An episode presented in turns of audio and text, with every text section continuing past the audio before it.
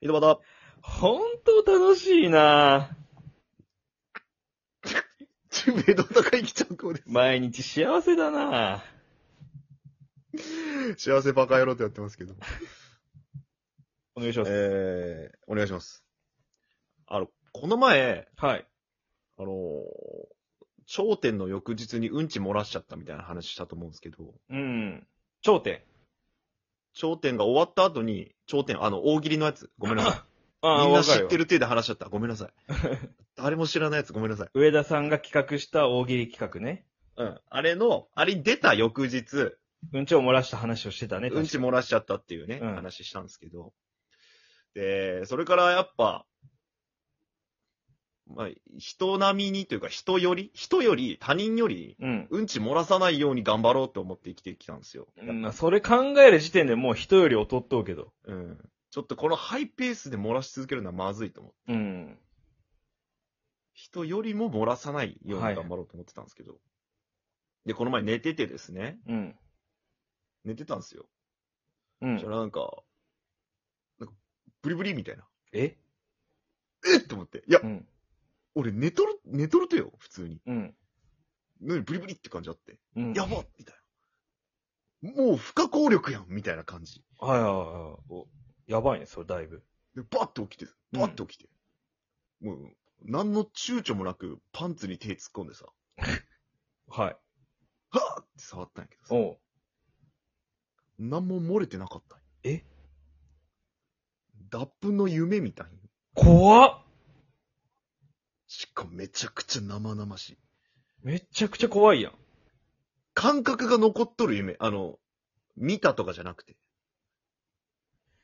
感覚がもう漏れとるっていう感覚の夢。あれなんかね、やっぱ、ねっぺしたけ、ねっぺが、みたいな感じなんかな。いや、ねっぺじゃん、あの、なんか、もう、3、4段階で、もりもりもりもりって言った感じあったきめえな、マで。ジで、擬音がずーっと。そんなことより、もりもりもりももり。りとかう。言うな。漏れたって思ったの。寝とって。漏れちゃったって思って。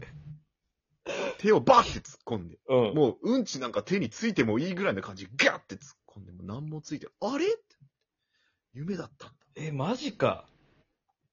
で、その後すぐ調べたんよ。脱粉、スペース夢で。うん。夢占い。 3分スペース夢占い脱粉スペース夢でググ ったんよ。誰か調べとい人おんのちゃんくぼだけやろ、そんな。いや、まあ、夢占いのあれあるけんさ、脱粉やがっぱあるんよ、脱粉の夢って。うん。で、やっなんかね、吉むらしくて。いい夢ってことやっぱ、うんこだけに運がつくらしいんよ。うん、もう出しゃれやけどな、普通に。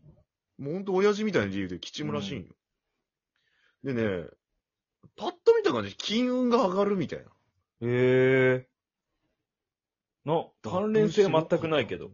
ないよね。うん。でも、金運が上がりました。 いや、効果はあったんですかまだないです。じゃあダメです。電気代1万3000円。高かったです。金運は上がりました、でも。